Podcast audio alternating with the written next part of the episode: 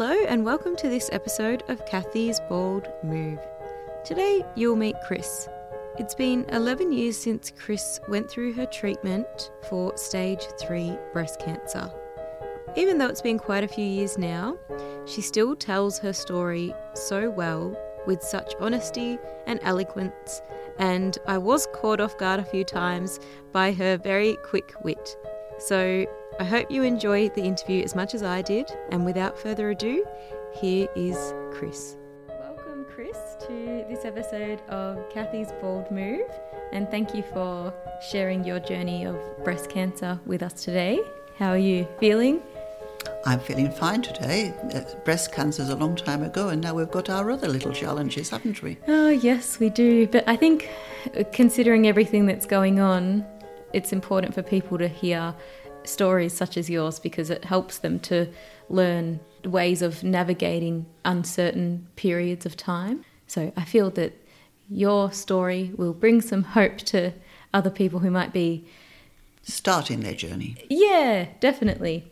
So as always, I'd like to ask, so what was going on in your life before you received your diagnosis? I was working full-time for Mitchell Shire Council. I was the manager of libraries and arts and culture. It was a fairly large job, big portfolio, very busy, and recreating with the family, just life as normal. And you were about 59 when you actually got the diagnosis. Now, were there any symptoms that you had prior to getting your diagnosis? No, I'd been having mammograms and ultrasounds annually for a long time, mainly because I had what the ultrasound technician described as a lumpy and bumpy chest. So you could never really tell from a mammogram whether or not there was anything there. And I had had over the years too a few where they stick the needle in and take the fatty tissue, you know, the fat stuff out. So there'd never been anything particularly wrong, but they still kept me on check. And there'd never been any history of breast cancer in the family. But for some reason, probably fortunately, they kept an annual check on me. And when you say that you had lumpy and bumpy breasts, does that mean that you also couldn't do a self-check? Oh, I could never tell whether there was anything there or not, no. Yeah. So when you did get that diagnosis, what were the initial feelings that you did have? In hindsight, my advice to anybody is never have a mammogram on a Friday or an ultrasound, because you get the phone call that says you must make an appointment with your doctor as soon as possible, and then you've got a weekend to think about it. Oh, so you and had that you know whole time. And you know what it means. So, you know, Mondays and Tuesdays are a far better option, I would suggest. Yeah. That is good advice, actually. And so you're just told that you have to go back and have a check. Because I was on good terms with the doctor and the doctor's surgery, they had actually lined up the surgeon that I'd had for something else previously for an appointment, I think on the Tuesday. So I went to the doctor's on the Monday and I had an appointment with him on the Tuesday. I had had a melanoma, you see, some years beforehand. And when I saw him, he said, right, we'll have to do a biopsy on this. But he said, in my opinion, it is cancer. So he said that straight out. He said that to me. He said, I could be wrong, but when he did my melanoma, he did 2 skin cancers on me. And he said, I think that one, it'll be fine. And I think this one, you will be coming back in and this will be the treatment that we will have to do. And he was right.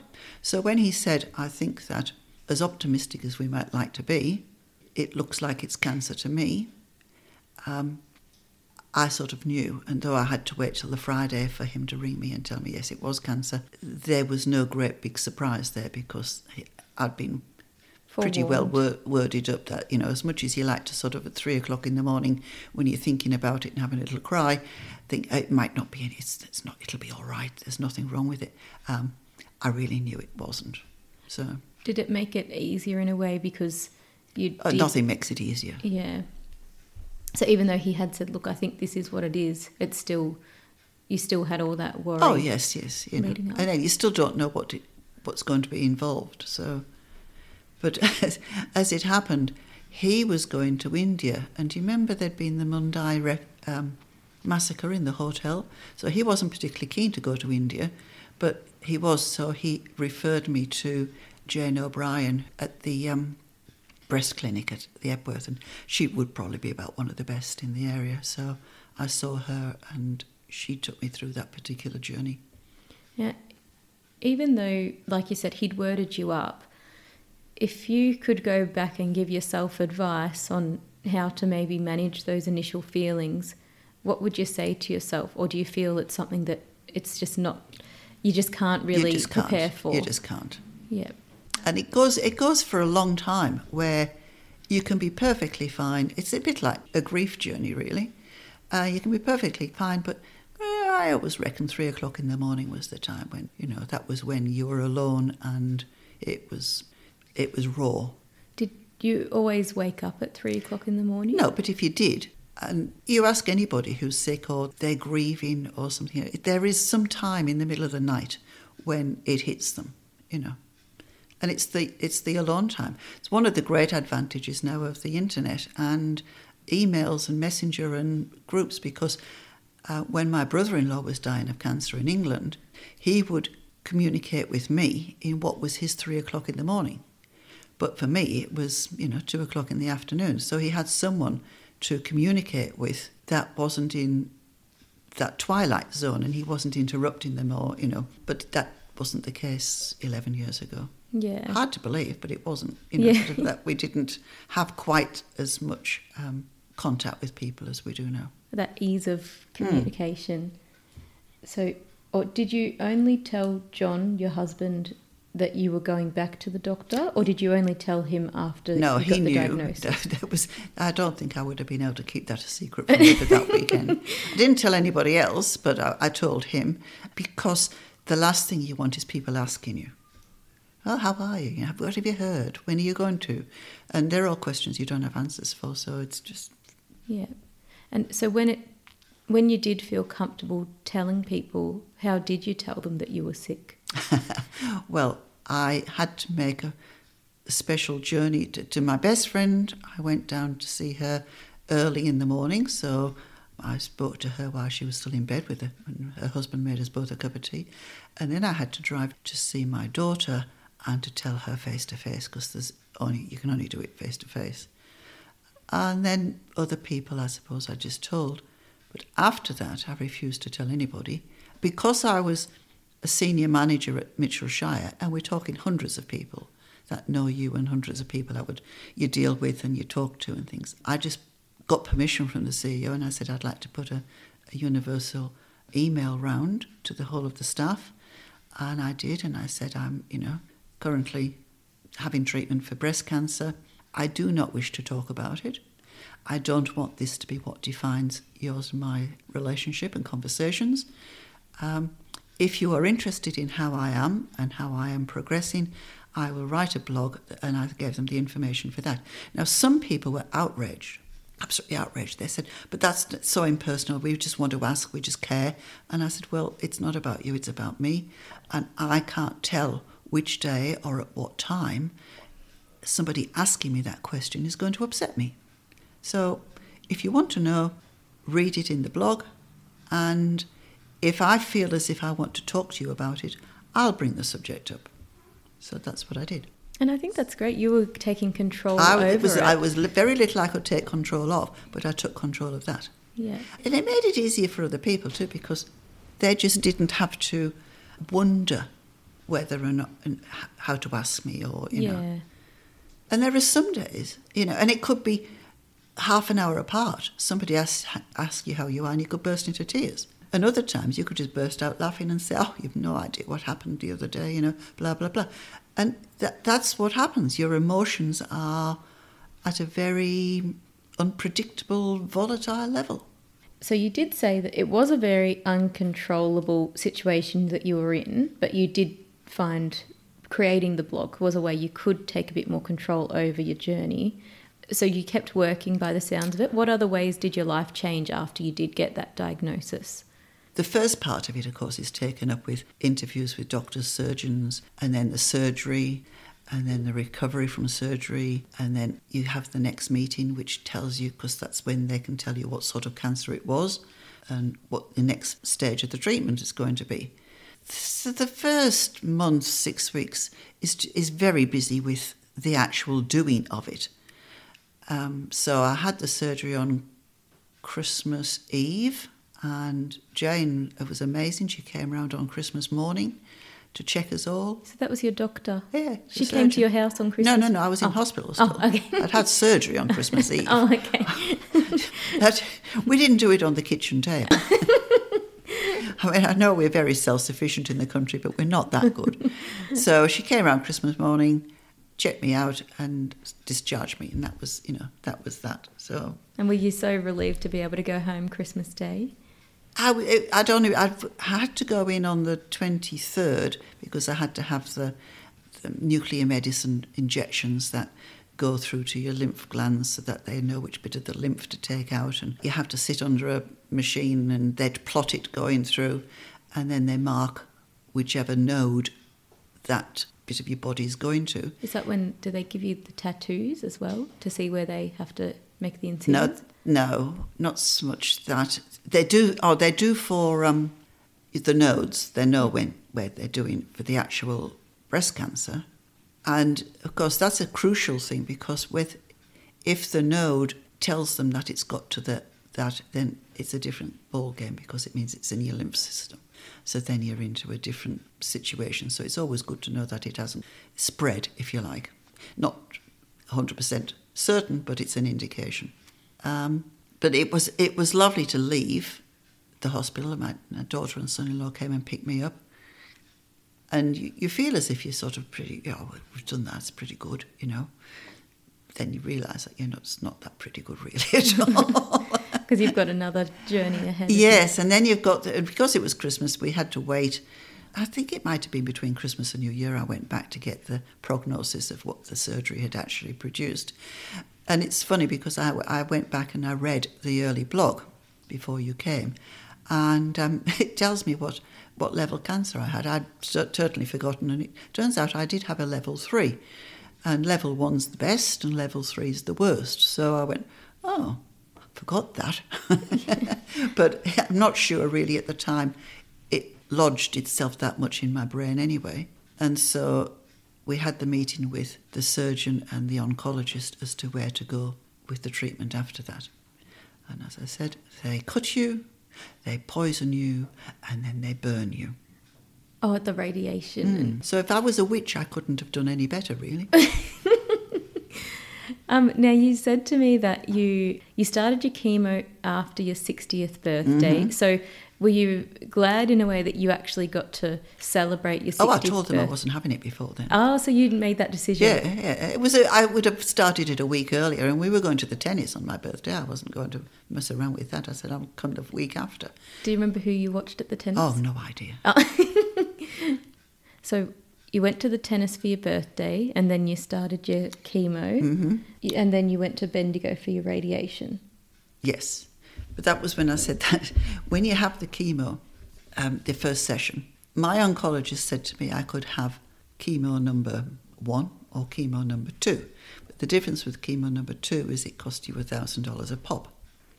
Chemo number 1 was on the health service. And I said, well, what would you recommend? And he said, if it wasn't for the cost, I would never put anybody in chemo number 1 because chemo 2 is so much more effective and it's got less side effects. Right, so fortunately Megan was at that appointment too, and she said to John, because John was vacillating, I don't know, I'm spending all that money. Megan said, don't be stupid. Of course you're going to spend the money. Sell a piano, So, to fill you in, John is a piano teacher. So we said we would have chemo too. So it is now on the free list, so... And the oncologist, Ross, said, it will be on the free list soon, but it's not soon enough for you. And later on I discovered that there was really quite a difference in that level of chemo. But when for the first treatment, they give you lots of counselling. They come and talk to you. And so this lovely young doctor or somebody came to talk to John and I. And so we had to listen to all the things that we should and shouldn't do, and I wasn't allowed to have a single alcoholic drink that night. Please don't. And don't do this and don't do it. And make sure you wash all of these things and do that. And don't have unprotected sex. Well, I thought was one of the best things John and I ever did, that we didn't manage to fall around laughing at the very thought of it. So as I said, I had just turned 60. It was 42 degrees at the time. This was the Black Saturday year. It was the horrendously hot weather. I had just had surgery. I wouldn't say that I was feeling sort of particularly romantically inclined. John was 68. I was 60. It was bloody hot. We were having chemotherapy and I'd recently had surgery. There was no chance that we were going to have unprotected sex then or ever, really. But we didn't laugh because we felt that it was a difficult job she was having to do, and it wasn't going to be helped if we just sort of guffawed at it in her face and said, oh, how ridiculous, you know. Because I'm sure she has difficult people that she has to say that to. Yeah. Not all men are as understanding as they should be. Mm. Now, you mentioned that you did have an interesting exchange with the nurse that did your pre-chemo blood tests. The second time I was going for chemo treatment, I had to go and have a blood test. And this came after I'd spent about a week helping out at the recovery centre and the refuge centres in Mitchell Shire after the Black Saturday fires. And turned out that the nurse who was doing the blood sample had been working there too. So we were comparing about how our normal jobs and just sitting down was quite a relief compared to what we had been going through, and also how it sort of put even chemotherapy into a bit of perspective as to that, you know, theoretically my journey could be over within a period of time. The deaths and the destruction and the trauma that the people involved in those fires would last a lot longer than that. So it helped put things into a little bit of perspective. Yeah. But it was also quite nice to spend a whole day having chemotherapy that second time, sat down. So you must have been run off your feet when you were helping with the Black Saturday. Very much so. All right. Now, when you did go through your chemo, you did lose your hair. Can you talk a little bit about what that was like for you? I forget now.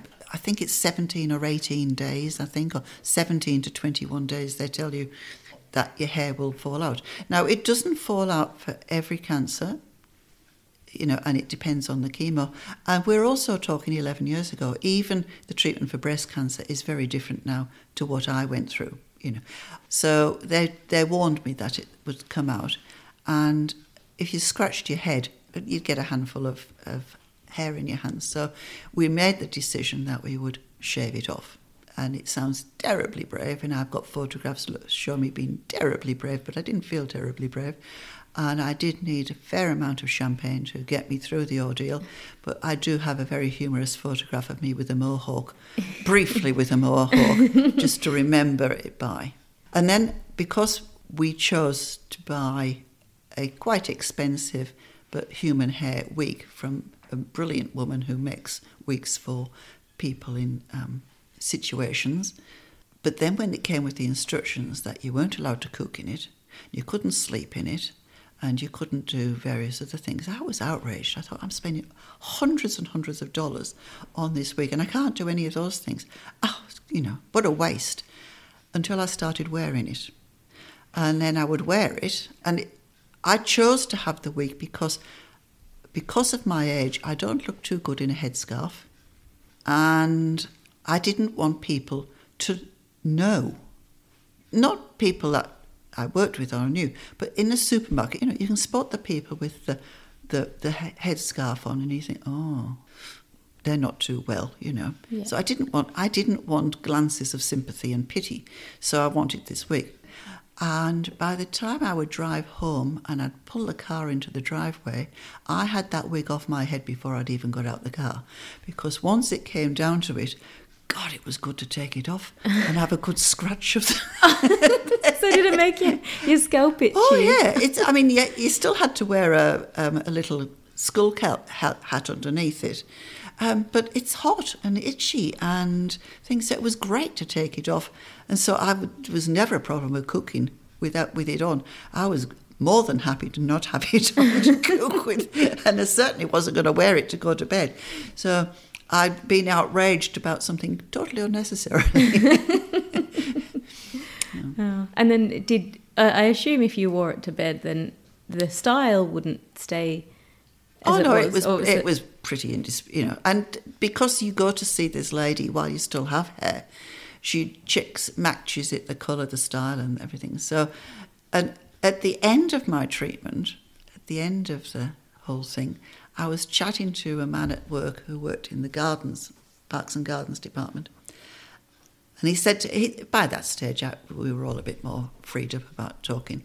And he said, look, it's good to see you looking so well. He said, but, you know, you've been pretty lucky. And I said, oh, have I, George? He said, yeah. He said, my mum lost all her hair, you know. I said, really? So then I pulled my wig off and I said, what about this? And he went, oh, he said, I never didn't realise. I said, no, it was a good one, wasn't it? Yeah, so it was a very good quality wig. Now, when you were going through treatment and things were a bit more challenging, was there anything that did make you feel better? I know you had a family holiday that you were looking forward to that was keeping you going. There's always got to be a light at the end of the tunnel. I tell people this, whatever they're going through, find something. It might be next week, it might be next month, it might need to be 3 months. You've got to have something that you work towards and that light at the end of the tunnel. So we all went up to Port Douglas and we had a family holiday up there then. But it was, in hindsight, I still wasn't that well, yeah. You know, energy-wise and things, but it was still... And there's nothing quite like Port Douglas or somewhere else like that. I was also very fortunate in my job and my employment. I had enough sick leave. I could have taken the whole time off, but it's not good for your mental health. So I was able to go into work when I felt like it. In this case, it was, you know, when you felt up to it. And I didn't have to stand up and I didn't have to perform as such. If you were worked in a shop, if you were a teacher or something, you'd be in a very different situation. So I was able to pace it, and I'm not sure how effective I was, but I would have been more effective than if I'd have just been on sick leave. So I did do some work. I wouldn't say I was very industrious. But it still helped during that period. Oh, it certainly helped. Take your mind off everything. I mean, there were times during the cycle of the chemo that you knew that you weren't going to be coming in. You know, sort of have it on a Tuesday, and by Friday I was, you know, you'd think that you'd be sick from it by Wednesday or Thursday, but Friday was my lowest day after chemo. And you also think when you first have it, that wasn't too bad. I can cope with that. That's the thing. But of course, it's a build-up of poison. So there's the next time it's worse, and the next time it's worse, and then the next time it's not too good. So during that time, there were some things you said you didn't like people to say because it was like they weren't really acknowledging what you were going through, like, don't worry, it'll be all right. And you said that made it worse if people say things like that? People say that all the time with sick people. Even now when I go for my annual checkup, and you go for your annual checkup and everyone closest to me know that for about 6 weeks beforehand, I start getting a bit sort of... anxious. Stressed. And so people say, oh, don't worry, you'll be fine. You do worry and you don't know that it's going to be fine. It's a trite thing to say. Don't say it. Say, we understand. We'll be thinking about you. But don't just say, don't worry, it'll be fine, because you don't know if it's going to be fine. And my surgeon, Dr. Jane, said that there is a whole pile of research into that 6 weeks prior to those annual checkups of the stress levels that people go through, and there's no way you can help it, but they understand that it's a very trying time. So, you know, I'm now 11 years since I had it, but it doesn't alter the fact that I go for that annual checkup and there's a little bit of doubt and uncertainty and anxiety, and I get the result of that, and then I go, right, now we can have Christmas. Because it's in November that I do that checkup. I go, right, phew, you know. But it's trying. Yeah. Now, what are the things that you think are good for people to do when you're going through your treatment or things are a bit difficult? Well, I don't know whether they still do it, but in my day, it's like when I talk about, you know, when my childhood, when a loaf of bread was, you know, penny halfpenny, would leave your back door open, that sort of thing. In when I was doing that, there was a programme called Looking Good, Feeling Better. And I'm not much for one for makeup and jewellery and, you know, tarting yourself up. So I thought, I won't bother doing that. But I was persuaded to go and do it. And who persuaded you to go? Somebody who'd done it, I think. And they said, there's a whole pile of free makeup, you know. And I thought, oh, well, you know. So that was quite interesting. And I went to do that. And there was this fabulous gay guy who ran the course for us, who was very funny. And he was just perfect for the being able to relate to us all. What got me the most about it was, and I did go with a friend, and all your friends had to sit behind you. You know, they weren't... They couldn't join in this workshop. I would have been the oldest person there by at least 20 years to 30 years. So there was a lot of young women there whose journey was going to be a lot harder than mine, because I was post-menopause. They were all pre-menopause, which is much more difficult for them, because things don't rush through my body quite as fast as they do for the younger women. So there were women there in their 30s. Most of them had headscarves on, or, you know, sort of a hat. I was the only one with a lovely head of hair. And so he talked to us about the importance of keeping your emotions going, and always, he said, always, always, when you wake up in the morning, put lipstick on. He said, I don't care if you don't wear it normally, just put it on. You need to feel good about yourself. Anyway, the thing went on, and we had warmed up a little bit, and then he said, right, ladies, take your headgear off. So all of these women took off their scarves and their beanies and things, and I took my wig off, and they all went, oh!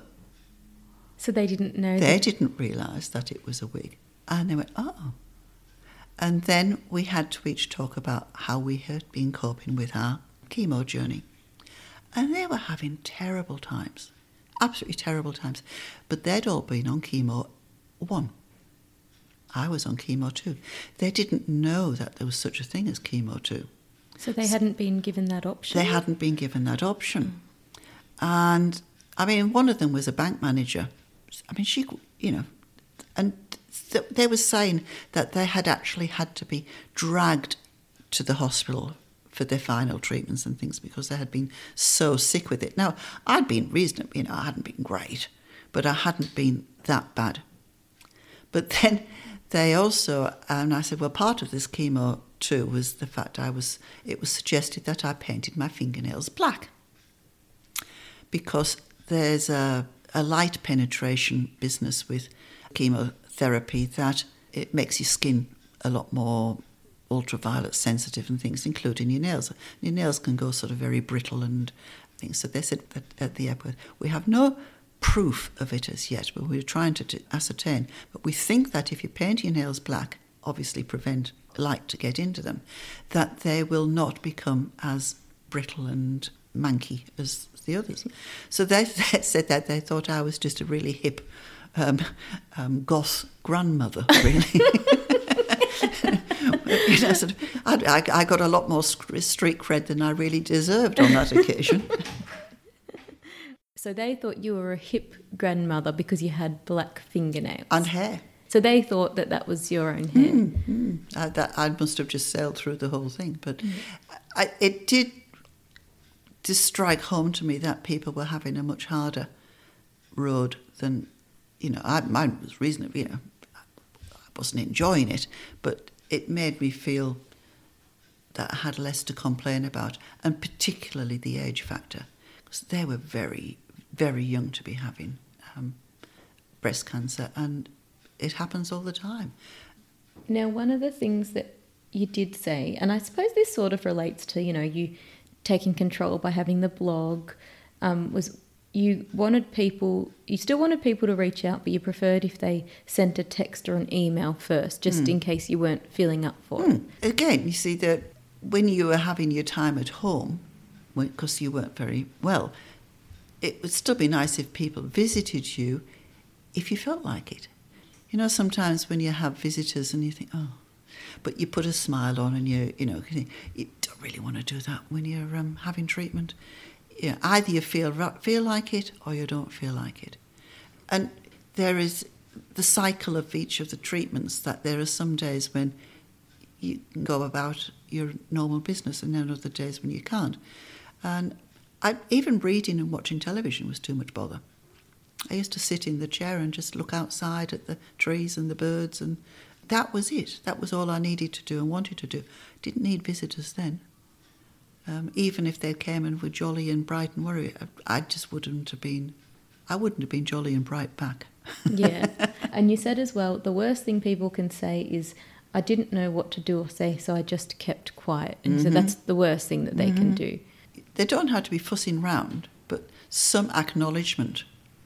And I think that acknowledgement and that letting you know that they know and that they're thinking about you is extremely important. And I tell people that this is very important too when somebody has died, that when I know somebody who's lost somebody very close to them, and especially when it's been at work, my comment to the person is, do you want people to know? Because for them to actually have to tell people that, oh no, my mother just died or my husband just died, is very, very painful. So I've always offered to do that, be that conduit to say, do you want people to know, so that you don't have to do that yourself? Now, you then hope that the people would get back to them and say, oh, look, I'm very sorry about your circumstances.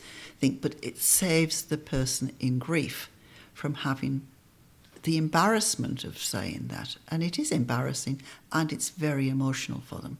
So don't be afraid to get in touch with people and just reach out gently and quietly. You don't have to reply. And text messages are great, because you can reply to those whenever you feel like it. And if you don't feel like it today, you can reply to them tomorrow or, in 2 hours' time or when you wake up. Whereas even a telephone call can be quite intrusive. Yeah. But a text it may seem a bit distant, but then it gives you the position to contact back because you know that somebody is keen to make contact with you. And it also gives it's like the ball's in your court of that they're there and you can reach out to them when you feel ready to do so. But, some people are very heartless, very heartless. I had a friend, and she still calls me a friend. Can you believe it? She said, is there anything I can do? And I said, oh, yes, the ironing.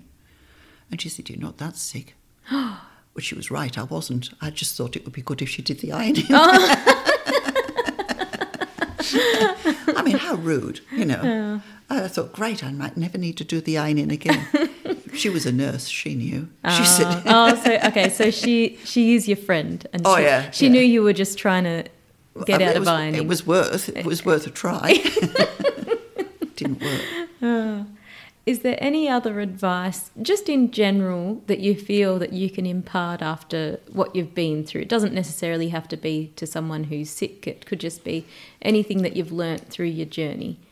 Well, like with many things in life, one day at a time. And don't feel as if you have to be braver or busier or more active than you're capable of being, because it doesn't necessarily help in the long run. And I do remember, because the radiation is a 6-week affair, and that's 5 days a week for 6 weeks. And it starts off, you think, oh, this isn't too bad, but, again, as you burn further and further, it does deteriorate. And you go, and I was able to have that in Bendigo, which was a much better drive, and then go on to Mitchell to work afterwards. But it's the tits and balls brigade, because all the women are there having breast cancer and all the men are there having their prostate cancer. So the women are all dressed with the fact that they're naked with their gown on the top, and the men are all dressed with their normal clothes on top but no trousers on, with their gown around the top. So we are known as the tits and balls And pretty good. So who made up that name? Did you make up that name? Oh, I don't know. I think it's fairly universal. Oh. I mean, I'm sure there are people who have radiation treatment for other things, but on the days that they, you know, or the times that I was called in, we were a clan on our own, you know. But I can remember I was driving back from Melbourne one day, and I must have been to the market or something. And as I drove home, it dawned on me, and I thought, do you know, I couldn't have done that 2 months ago. Even though I thought I was better, I thought I was back to full strength. A couple of months later, I thought, no, I really wasn't, because you don't realise how much weaker and how much tireder and how much it has taken out of you until bit by bit you get your energy and your strength back. And then I went, oh, well, that's good. But so don't try and do everything all at once. And maybe, again, I was lucky because I was older, so I didn't feel the need to prove to people that I was invincible, and women are very notoriously bad at that. You know, we like to think that we are invincible, and you know, we can do everything, and we can cope with this, and we, you know, we'd be marvellous about it. Don't try. Just do what you can. Push yourself a little bit. Don't be too complacent, and don't be. But and just do the ironing if you can do it. Unless you can con someone else into doing it. You can con somebody else, that's fine. But you know, or just don't do the ironing. Yeah, so take it slowly, and I suppose it's like you said earlier, it's good to have things to work towards. So even though you might be feeling a bit crappy and really depleted, you can think, well, I know in 2 months' time I'll have a bit more energy, and you could have steps to work towards. And you know, sort of women who've been pregnant, and people say, have you got baby brain? And you go, oh. Before you get pregnant, you think, oh, stupid, there's no such thing. You know, I'll never get baby brain. And then you go and make some incredible mistakes because, you know, whatever's going on in your body, or you're just not sleeping and things, you foul up on various things. I used to say that I was having a chemo seniors moment. So the number of times you'd go to the shops, you'd leave your purse behind, you know. So you can beat yourself up about that, or you can just be annoyed and go home and get your purse, you know. Or remember that when you set off on a journey, you know, even if it's only to the shops, just take the time to check that you've got everything that you need with you, because you don't necessarily always have that. And of course then the oncologist would say to me, so, you know, because they put you on hormone drugs for 5 years after that, and some of those can have effect on your joints and your aches and things. You know, how is that going? I said, well, it's hard to tell, isn't it, really? You know, I'm 5 years older, I'm 66 now. I might have ached this much anyway. So, you know, you can't tell, really. You know. But when I was having the chemo, and you go in on your daily treatment, and they weigh you. And again, you get treatments on a particular day tend to be for breast cancer, and another day for other cancers. So there was a lot of women in there having their chemotherapy, and you had to admit some of them did not look well, and some of them were skeletons, really. And on this particular day, I said, you didn't weigh me today. The nurse looked at me and she said, no, pet. She said, you don't look as if you've lost any weight to me. Which, of course, I hadn't. And I thought it's the only time it's ever been a bonus to be, you know, sort of, not fat, but, you know, sort of, compared to the other people in the room, I still had some cladding on me. Yeah. You know? So I thought, I will never complain again. Yeah. They never weighed me again. So I obviously was not causing them any concerns about the fact that I was fading away. As I said, some of them were not looking well. Well, those are all the questions that I have. So thank you so much, Chris, for sharing your story. And I think that some of the advice that you've given, especially going to the Looking Good, Feeling Better, I think as well there's a lot of really practical things that people can take into consideration if they're going through treatment. They actually told us about sun care, you know, the sun business about going out in the sun.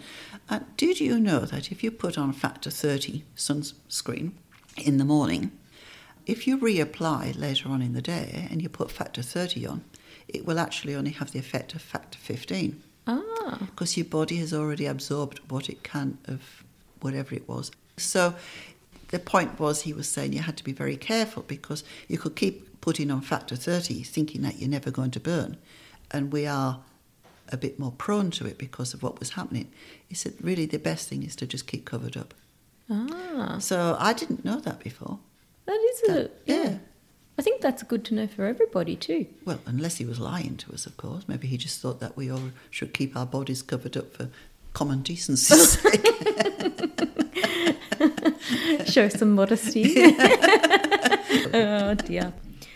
Well, thank you again, Chris, for coming on the show and sharing your story. Any advice for before I do the big shave? Should I do a mohawk before? I think you do the mohawk halfway through it. Yeah. Okay. Make a show of it. Okay. Because you'll look back on your mohawk picture and have a good laugh. You might not laugh so much at the time, but the thing with photographs is they can be ultimately embarrassing at the moment, but in 5 years' time they're very funny. Okay, I'll remember that. Hide it for 5 years. Not only did I really enjoy Chris's interview because she's such a great storyteller, but I think she provided lots of really practical advice that would be helpful for those at any stage of their cancer journey. I also think she really had a great approach throughout her treatment. She only did what she could manage, and she wasn't hard on herself when she was having one of her pre-senior chemo moments. So I think it's an important reminder that regardless of what you're going through, if you make a silly mistake, yeah, sure, you could beat yourself up, or you could just move on and get on with things like Chris did. Or another thing you could do is see if you could con someone into doing your ironing. Now remember that this episode is based on the opinions of the guest, and they shouldn't be taken on as medical advice. Nobody knows your body better than you do, and if you think something is not quite right, see your GP and don't stop until you get some answers. If you found this episode or any other episodes of Kathy's Bald Move helpful, tell your friends and family to have a listen and subscribe, or even better, leave a written review on Apple Podcasts because it really helps others to find the show. And that's it from me. Bye for now.